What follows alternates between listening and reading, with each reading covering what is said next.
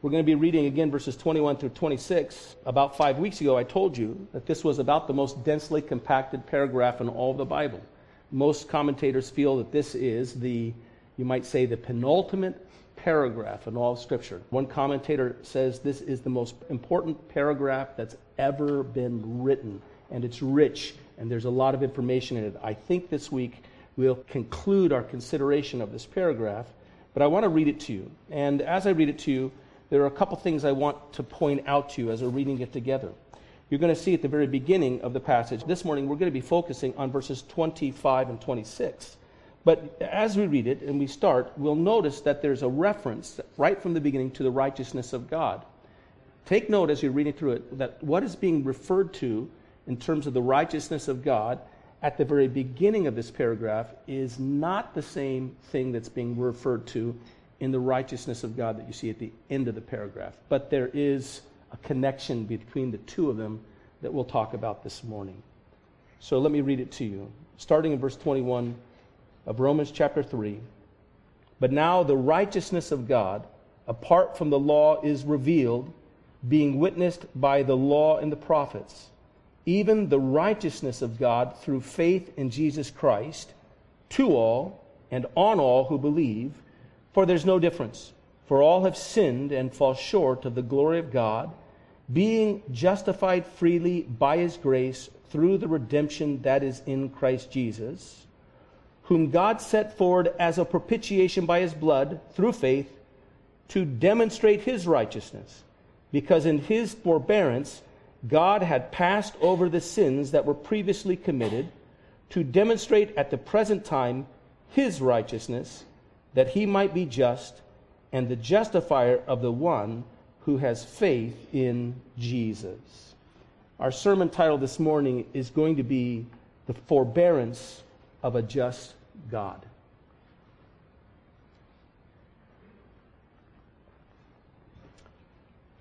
We're in verses 25 and 26, and I want you to see these statements here.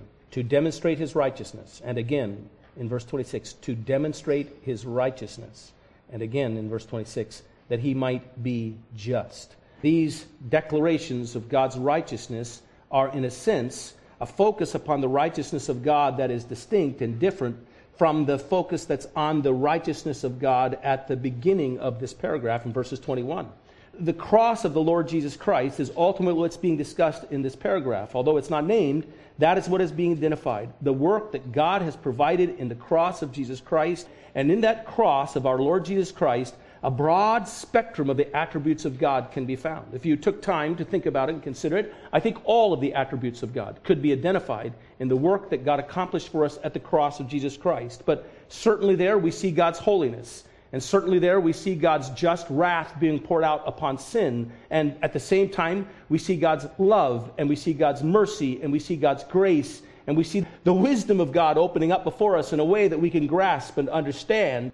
We see in the cross the righteous requirements that God has given us in His law. Also, we see the nature of God's own righteousness presented to us in the cross of Jesus Christ.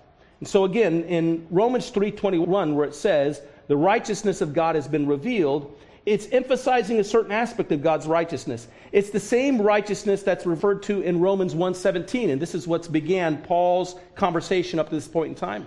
In Romans 1:17, again, Paul says the righteousness of God is revealed. And now he's going to describe and he's going to be putting forward how it is that God's righteousness is revealed in the gospel, in the cross of Jesus Christ.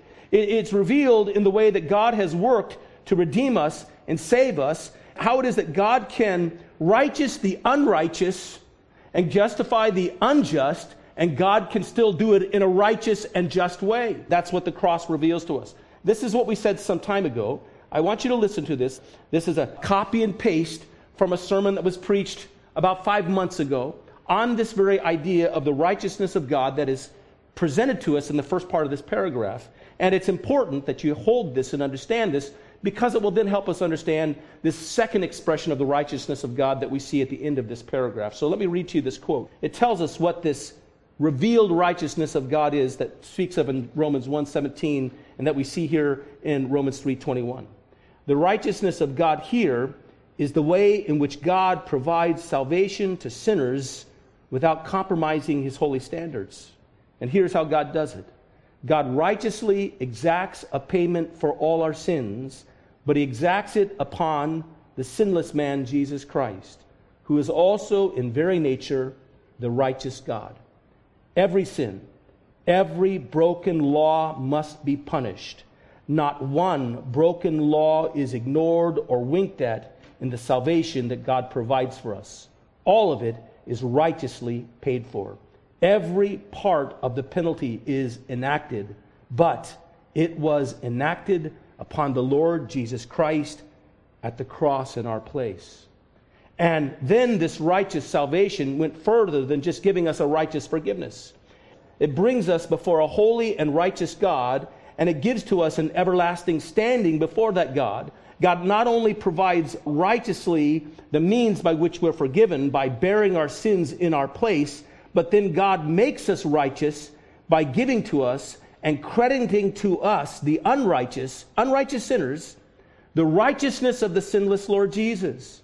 And so God's salvation brings us to the righteousness that God requires and that only God can provide. And so when Paul writes in Romans 1:17, the righteousness of God is revealed in the gospel.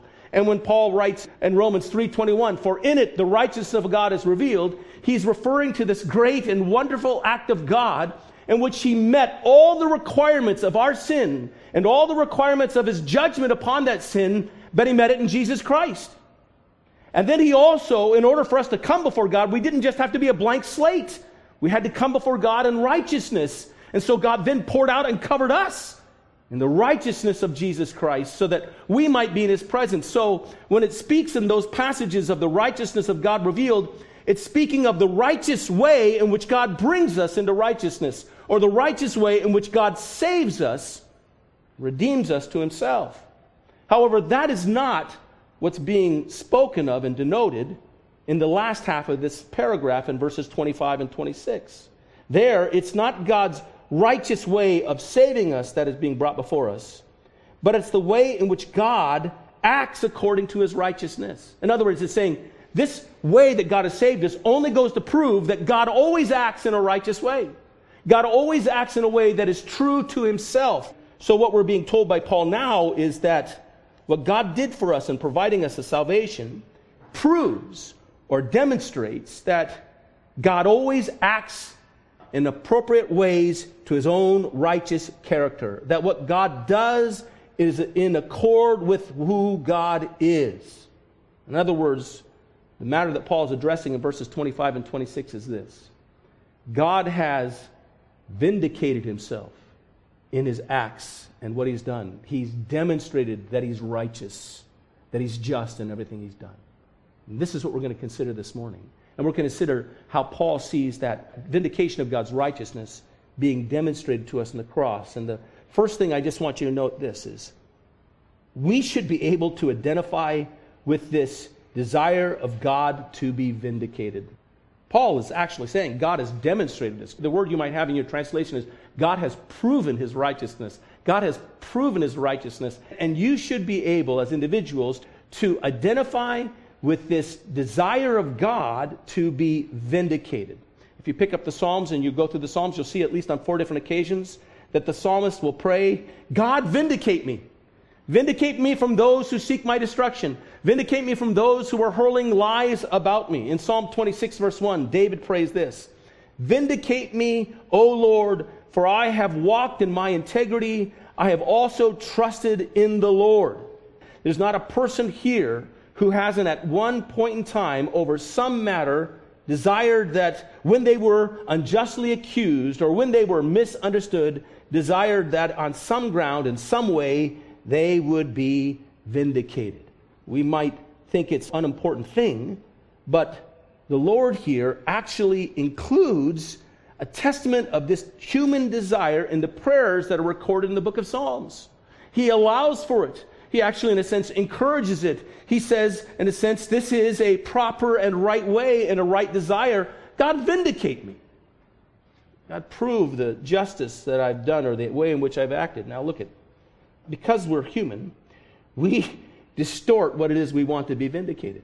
we don't always see the error of our ways. We somehow tell the story and the narrative in a way that prefers ourselves and puts ourselves in the best position. And, and actually, this desire to be vindicated and to be proven right can be distorted into a pure evil. It can be distorted into a self exalting way in which we lord over other people. Or it can be distorted into some unreasonable need for us to be constantly affirmed right? Or it can be expressed in a person who is sulky and self pitying because nobody appreciates me. And it can be twisted in terrible ways, but just note this that somewhere in the confused psychology of your life that seeks affirmation or feels insecure or longs for recognition or feels that you've been misunderstood, somewhere underneath that is a note of the divine. That God has created us with a desire for vindication and a desire that what is right and true might shine through in it. It's not wrong to want not to be thought of wrongly, right? It's not wrong to want an unjust conclusion about yourself to be reversed and to be vindicated. God is the same way. And history is moving towards a moment when all things in all of creation will acknowledge and will profess that He has done all things well, that he's done everything good, and God will be vindicated before all of his creations. He has acted, we'll recognize one day, in supreme wisdom and in perfect justice in everything that he's done. The accusation of the unbeliever is something like, How could a good God, etc., etc., etc.? How could a powerful and loving God allow blah, blah, blah, blah, blah? Well, listen, God is going to answer those questions. He doesn't deflect them, they're not meaningless to him. God will vindicate himself. And what Paul is saying here is God has vindicated himself at the cross to reveal how it is that a loving God can withhold judgment and how it is that God, a loving God, can allow catastrophe. And he brings us back to the cross of Jesus Christ and says, Here, God proves, is the word, demonstrates, vindicates his own righteousness. So, in our passage, Paul, inspired by the Holy Spirit, basically tells us this God's saving work, God's way of providing salvation, proves that God's way with humans throughout human history is just and was just, always righteous in all that He's done. Here's the second thing you should want God's justice to be vindicated. You should want the righteousness of God to be demonstrated and proven. The chaos that is in our life is the result of injustice. It's the imbalance that is caused by the distortion of sin away from the right way of life. And in the middle of this imbalance and in the middle of this wobbling world, our basic instinct is to plea for justice. It's set within our very natures. A little child is born.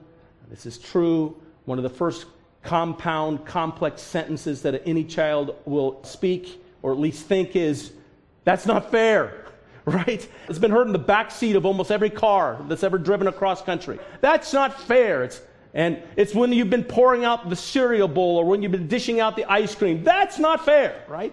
Someone's going to cry. It is in the instinct of human nature and it rises up shortly after a child begins to express tender affections and love. The next thing it shows it has a tender affection and love for justice or at least its perception of justice. Even when a child is trying to argue for itself before some kind of punishment, their appeal is to some sense of justice. They'll say, I didn't mean to. They'll say, She did it first. He made me do it. What are they doing? They're arguing on some terms and some desire that put the world right, Dad. Put the world right, Mom, because this is not just and we need to, let's approach this in a just way. And uh, it's a part of our nature. It's how God's made us. It's a reflection that we're made in the image of God. It tells us that deep inside of us there is this pulse beat or this desire or this longing that everything would be made right and that justice would prevail. God came to Abraham, in the book of Genesis, and God revealed to Abraham that he was going to judge the cities on the plain. He was going to wipe out all of Sodom and he was going to wipe out all of Gomorrah. And Abraham, in this kind of intimate relationship he had with God, where God was revealing to him what was happening, Abraham doesn't take this intimate relationship as an opportunity for him to pray for himself. Instead of all things, Abraham prays for Sodom and Gomorrah. God reveals that he's taking Abraham into his confidence and he's got this close relationship. And what a righteous response on Abraham's part instead of saying, Well, I got some blessings I want you to give me. I got some provisions I want to have for myself. I'm kind of tired of living in tents. Instead, he prays for the people in the city of the plain, in the cities of Sodom and Gomorrah. And he starts praying that God would rescue and deliver the city from his destruction. And as he prays, ultimately in his prayers, he, in this contest he has in prayer, he, he's able to provoke God to promise to spare the cities on the plain of Sodom and Gomorrah if there are but 10 righteous individuals in those cities. It's kind of interesting, but that's all was required to start a, a house of worship or a synagogue of worship in the Jewish tradition with 10 righteous men. That's how it began. There would be the establishment of a community of righteousness in the city. But as we learn, God will destroy the city because there's not 10 righteous individuals in that city. But listen in Genesis 18:25 to how Abraham argues for this. Abraham says, Far be it for you to do such a thing as this, to slay the righteous with the wicked, so that the righteous should be as the wicked. Far be it from you. God, that's not righteous, that's not just. Shall not the judge of all the earth do right? God, are you not going to do the right thing? And of course, the answer to that question to Abraham is yes. The judge of all the earth shall do what is right. But Abraham's prayer and the echo of his prayer reveals this deep desire that is actually somewhat embedded in the heart of every person a desire that the world would be just and right. Of course, when individuals, sinful individuals, take it into their hands to impose justice and righteousness, they actually just impose their unrighteous judgment on the earth. They usually cause more havoc and more problems than they do good when they don't wait upon God, when they impose their own ideas, understanding what's right and what's just. Even those impulses and those actions express that there's something in us that longs that everything would be set right. It's, in a sense, the great and final desire of life. It's not a desire for happiness, it's not a desire for peace, it's not a desire for blessing and from some state of uninterrupted love. All of these will be wonderfully and fully met when we get to heaven, but tied into all these things is a deep, abiding desire for balance, for justice, for what is right to be done. Something of our very selves would be frustrated, it would nag us until justice was met. We want justice. That's interesting, isn't it? Even the person who might want to live forever would find out that it would be a living hell if he lived in a place where justice was not being applied and established. It's the great longing of the human heart that the judge of all the earth would do right. The book of Revelation reveals to us the song of the saints. It's the song of the Lamb that we're going to sing before God and exalting before Him in heaven. It's found in Revelation chapter 15. And let me read to you verses 3 and 4 to give you the heart the center point from which this exaltation and song rise. Think about it. In heaven, we're going to be exalting God and we're going to be praising Him. And, and here is like the center point of what God has done that we're going to rally around. It says this Great and marvelous are your works, Lord God Almighty. Just and true are your ways, O King of the saints. Who shall not fear you, O Lord, and glorify your name, for you alone are holy. For all nations shall come and worship before you, for your judgments have been made manifest. Just and true are your ways. Your judgment, your perfect righteous judgment has been made manifest. That's going to be the song of praise that rises up from us when we get to heaven one day. We want it, we desire it, we long for it. Even the sinful man knows deep inside that that's what he wants above everything else justice, righteousness to prevail. Here's a third thing we should marvel that God wants us to know that He has done and does and will do what is right and just. We should marvel that God wants us to know that what He has done and will do and does is just. Here's our passage in verse 25 to prove His righteousness, to demonstrate His righteousness in verse 26 to prove or demonstrate his righteousness. Who's he demonstrating this to? Who is he proving this to? God acts to prove or demonstrate that He is just with us to us. He wants me to know and you to know that all He's done is just and true and right. And this reveals something about God's view of humanity. It reveals something about God's view of you. God holds you, sinful as you are. God holds us, sinful as we are. God holds all people, sinful as they are, in high regard, an amazing regard. God honors the image, his image in which we have all been made. God is committed at the end, above all things, in displaying before us the complete justice and righteousness of his sovereign ways. He wants us to know that. Isn't that rather profound? Isn't that incredibly awesome? I don't know how to actually, again, there are things that I discover in Scripture that I don't know exactly how to get my mind around.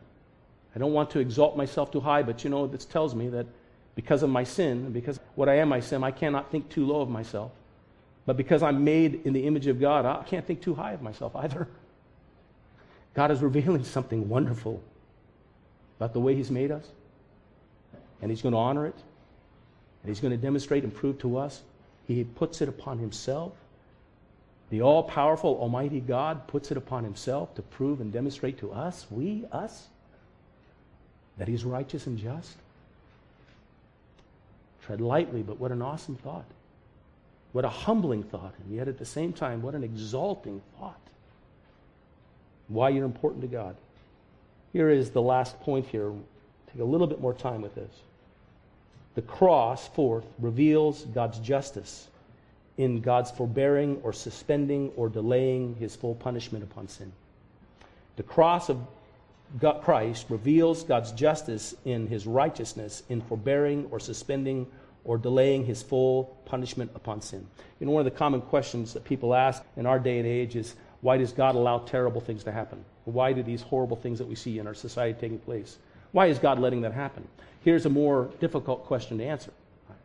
It's if you understand what the Bible reveals to be true about our natures, if you read Romans chapter 3, verses 10 through 18, in which we're described as being encased with the perfume of a rotting grave coming out from us and having feet that are swift to shed blood, and that misery and destruction is in our ways, and that there's none righteous, no, not one, that our impulse is an impulse away from God, and our impulse is an impulse into violence and destruction. When you understand what man is made of in and of himself because of his sin, because of his fallen nature, the question is not why do these things happen? The question is why don't they happen all the time? The question is why does these things take place? But it's why hasn't the hammer of God's complete and utter justice fallen and brought an end to all of this and stopped it? Banished all this criminal behavior and all these criminals into the just place of punishment that He set aside. Why is it being delayed? Why is it happening and why is it being suppressed? We might understand that right now the Bible refers to the Holy Spirit. I believe it is. It's in 1 Thessalonians or 2 Thessalonians and We'll have to go look up the address later in your scripture. But it talks about a restrainer that is restraining evil, and that there's coming a time when that restrainer in the history of mankind will be taken out of the way. And at that moment, when that restraint is pulled out of the way, the man of lawlessness will be revealed, and the earth will catapult into a time of complete destruction, where in a period of three and a half years, one half of the world's population is destroyed. But what happened? God withholds his hand of restraint. But right now he's restraining it. Why? Why is he restraining it? Why isn't he letting us and just stepping aside and letting us completely uninhibited act out the primal sinfulness and fallenness of our human natures? Well, what this passage tells us is that God has delayed the full expression of his justice. That's the word forbearance there. That God has forbeared or he's held back that full expression of his justice and that this was in itself a righteous thing for God to do. It's not that God won't punish sin, it's not that God won't deal in perfect and complete judgment at the end of the age, but that God has held back the full unleashing of that justice. He's delayed or he's forbeared in the implementation of his justice against our sins for a purpose. And the reason he's done it is a just reason as well. And so let's think of this in two different ways. So the nation of Israel was taught that if they sinned, they would come to the temple and they'd bring a sacrifice and they'd offer a bull or they'd offer a goat or they'd offer a lamb or they'd offer a dove as some kind of sacrifice for their sins. The book of Hebrews in chapter 10, verse 4, tells us that they knew and we should know that the blood of bulls and goats don't take away sins. But that's what God told them to do bring these offerings. And as they brought these offerings, what they were being taught was an ultimate sacrifice has to be made, an ultimate punishment has to be brought down upon your sins, and God is going to provide the sacrifice that will stand in your place for your sins. And so by faith, you come to God acknowledging your sins, acknowledging that punishment is deserved, acknowledging that God should exact his punishment upon you, but you ask God to mercifully continue to fulfill his righteousness and his judgment but to lay it upon another being or another object. And they didn't know who that was. They didn't know what that sacrifice was going to be, but they looked in anticipation for the time when God would, as Abraham had told his son Isaac, when God would provide himself a sacrifice, when God would give the ultimate sacrifice for their sins.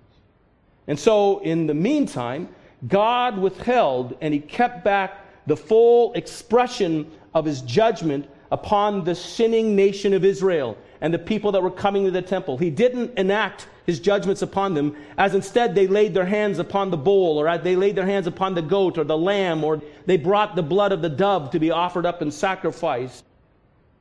If God were simply saying, I'm not going to punish these things, we're just going to overlook it this time, then God would be lax and God would be winking at sin and God would be turning a blind eye to righteousness, and in that way, God would be unjust and God would be unrighteous but that's not what God was doing. God was waiting to prove his righteousness in forgiving them and in making them righteous by their faith that they were placing in him for that provision. And he proved his righteousness at the cross. Because at the cross of Jesus Christ, he allowed the full weight of all that judgment of sin that the nation of Israel was demonstrating they deserved when they brought their sacrifices. He allowed the full weight of that judgment to fall on Jesus. And Jesus took the punishment for their sins. And Jesus suffered. And God forbore fulfilling or carrying out his judgment on the people of Israel as they came because he had determined to wait until he would lay out the full measure of his judgment upon sin, upon the sacrifice of Jesus Christ in their place. That's how God can be just. That's how God forbears, not just Israel. Let me share with you the rest of the world. God was not only in the Old Testament forbearing with Israel, but he was, and he is today, forbearing with all those in all of world history.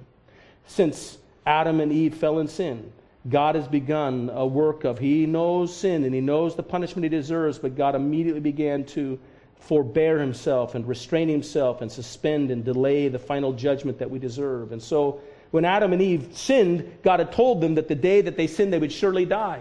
And there were tremendous judgments that go along with it. But if you take your Bibles, says here's an assignment for you. Go to Genesis chapter 3 and read verses 14 through 24. And there in Genesis 3 14 through 24 is the curse that God set upon Adam and Eve and their children because of their sins. And what you'll discover in this curse is it's got a lot of blessings in it. And it's got a lot of hope in it and it's got a lot of promises in it. And when God even banished them from the Garden of Eden, we discovered there was a reason and purpose for that that was actually merciful and gracious and kind. And as they went out from the garden, they went out, obviously it was a terrible thing, but they went out with some sense of hope. And so God does things like this in the curse. He promises that ultimate justice will come upon Satan who bought them into deception and deceived them. He promises that as Satan works to bring ruin and misery in the world, that God was going to usurp all of Satan's efforts. He says the serpent will crawl on his belly, and God was basically saying, Listen, as a part of this, Satan, I'm going to make you crawl on your belly. Everything that you do to bring destruction and harm, I'm going to turn it for my redemptive purpose. I'm sovereignly going to make you crawl on your belly. And then God turns to the woman, and he promises to the woman that even though she'll have pain in childbirth, that it's her seed that will rise up and crush the serpent's head. And so he promises from the generation of human beings, a Savior will rise up to destroy Satan and destroy all of his plans. And so what he did was he put in the heart of every home a hope that your children and the next generation might repeal something of the decay and some of the result of sin and death that have come upon your lives. So when your children are born, even when they're born into fallen worlds and difficult worlds, you rejoice. Right? Here's a chance again for goodness to prevail. And it's a hope that God put into human nature in the curse. And then he cursed the ground. He said, You know, Adam, you're going to have to work by the sweat of your brow because the earth is going to bring back thorns. But God gave Adam a place of productivity and usefulness and a place, even by labor, to bring provision to his home and family and to steward the creation that God has given him. And what wonderful gifts were those and are those? There's something about working and laboring and sweating, even. You come home from that. I remember, you know, as a young man, I, I didn't do very much. I, you know, I had to clean my room every Saturday. I muttered if I had to go out in the pasture and scoop up horse patties or whatever it was because it didn't seem fair, but you know, you did those things. It wasn't very much finally you come to an age where you have to provide for yourself and you've got to work hard and you labor all day. And uh, one of the first jobs I had that was hard labor was with my brother in law. We would cut sod all day long and then we'd go in the evening and lay sod. And you'd be dirty and you'd be filthy and you'd be bone tired and it felt good. you had done something and you had labored through something and you had earned God in the curse. Something of that sense of meaning and accomplishment and provision to Adam to provide for his family. God delays final judgment in the curse. Not only that, God protects them from becoming sealed in their judgment because he drives them out from the garden and he puts a guard over the tree of life lest they eat of the tree of life and somehow be set and settled forever in their rebellion and their fallen natures. That was gracious. It's very gracious of God. The curse demonstrates that immediately upon man's sin, God began to forbear or suspend the full judgment of that sin. Why? How come? Well, because man even sinned. Before he even sinned, the Bible tells us of the Lamb of God who was slain before the foundations of the world. The Bible reveals to us that God already was planning a way of redemption for us in the person of Jesus Christ. And God withheld and does withhold to this day the full expressions of his judgment in hope and in lieu of individuals coming to that cross and that place where their sins are dealt with fully in Jesus Christ. Today, people are living under the curse, but under that curse, they're enjoying great blessings in their relationships and with their children and in their careers and in their enjoyment of the good things that God has provided for them. All this was made available to them because of the cross of Jesus Christ. Whether a person knows it or not, Every good thing that they experience in life has been purchased for them by the death of Jesus Christ on the cross. Every possible enjoyment of every part of life, every blessing that they enjoy, it comes to them by way of the cross. Because the cross allows God to forbear or withhold his final judgment as he waits for people. And he gives individuals the opportunity to find that judgment resting by faith in Jesus Christ and his suffering for them at the cross so that it doesn't have to fall upon them. That's God's grace. That's God's mercy. That's what the cross does for us. Now, if that offering goes unaccepted, if it goes unclaimed by repentance and faith, then this gracious delay itself will speak out on judgment against them because they've abused it. But in all of this, God is showing that He's righteous and He's just as he waits for the full influx of those elect in believing to receive the provision he has for them at the cross. He remains just. And during this time in which he remains just, he's justifying those who have faith in him. He's done everything just. And as even as he forbears, he remains just and he continues to pour out his justifying power and saving power upon those who believe upon him. Here's an application for ourselves very quickly. Believers, the just forbearance of God in forbearance to punish or withholding his punishment, the righteousness of God in giving us a Savior who would bear our punishment has brought to us eternal, everlasting life. It's brought to us forgiveness and a lasting, enduring hope. It's brought to us a personal relationship with God that shall never be interrupted we should measure everything that we experience of good by way of the cross our family, our work, our laughter, our wealth, our health, all of it in some wonderful way was purchased for us in the atonement of Jesus Christ. But Don't hold on to any of that too tightly. Hold on to the cross tightly.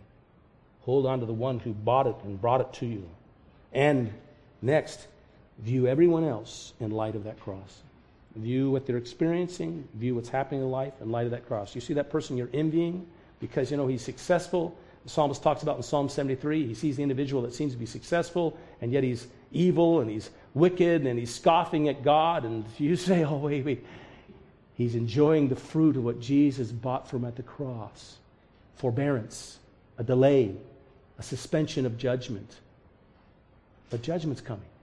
It's only been suspended. That's forbearing. It doesn't mean dismissing or removing judgment for an individual, it means God withholds it in lieu of an opportunity for them to turn and put faith in Him.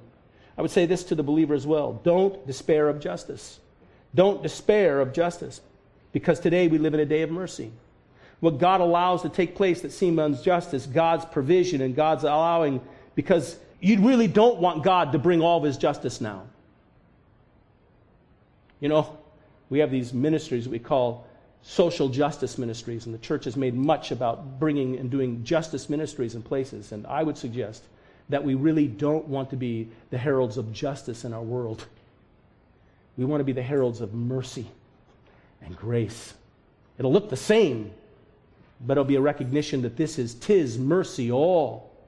God is being merciful as he forbears in his justice and in his judgment upon the world as he forbear with us until we put our faith in him.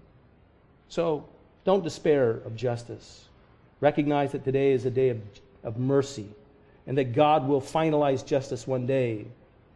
But even now, it's fully expressed in the cross of Jesus Christ. What does justice look like? Well, look at the cross. That's what it looks like.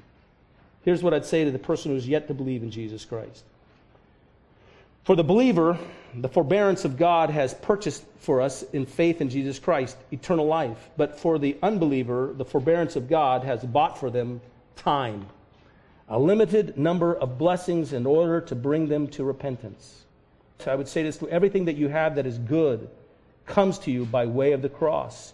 And you should look at it the way and see it that way you should see that all these things have been God's merciful and gracious provision. You didn't deserve, you've yet to get what you deserve, and you're getting now what you don't deserve because God is forbearing his judgment upon your life. Because out ahead of you looms a cross in which Christ would take all of the punishment and everything you deserve upon himself and has. And if you'll put faith in him, you'll be washed and you can be cleansed. But if you cling to these things and you think that these are your own properties and your own accomplishment, just recognize something. God, in His forbearance, is giving you a chance. God, in a sense, is giving you hope, but your chance and your hope are fading. If you don't turn to Him and don't believe in Him, chance and your hope will be lost altogether. For you, you've been given time, but your time is running out. For you, God is multiplying His goodness to you but the multiplication of his goodness upon your life, if you don't let it turn you to him, will also multiply upon you his condemnation and will increase his judgment on your life. So don't boast over what you've acquired. It was all bought for you with the blood of Jesus Christ. That moment, that opportunity, experience, it was delivered to you through the sacrifice of Jesus Christ.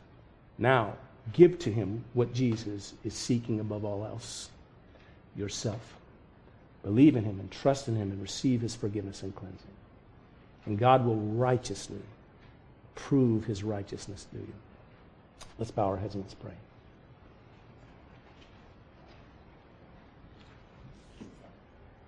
Our Heavenly Father, we are in awe that these impulses and instincts within us, even distorted, twisted as they are, oftentimes towards evil, something beneath it is a reflection that we were made in your image. And it reveals to us the deep, the deep, penetrating needs of the human life that cannot and have not been met in any measure that men have tried to produce on their own and by any philosophy that man has come up with.